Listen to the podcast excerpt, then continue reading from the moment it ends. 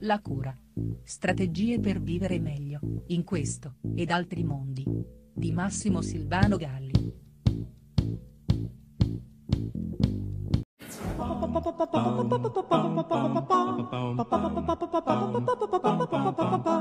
La parola di oggi è albedo che è la parte interna e spugnosa della buccia degli agrumi, quell'area di colore bianco, spesso dal sapore amarognolo, ma eh, indica anche il potere riflettente di una superficie. Se il primo lemma è per lo più eh, botanico, il secondo appartiene in particolare all'astrofisica, dove si parla appunto di albedo in relazione ai corpi celesti che non brillano di luce propria e rimandano invece una quantità di luce differente a seconda della loro costituzione. Nel nostro sistema solare il pianeta con l'albedo più ampio è ad esempio Venere, non a caso sinonimo di quella luminosa bellezza che è d'uso accomunare al femminile. Mi piace questo incontro tra terra e cielo, uniti da eh, una lucente scia che dal bianco candore interno al limone o all'arancia si rifrange lassù tra gli astri incastonati nella volta celeste, rendendo visibile ciò che è oscuro, potremmo dire.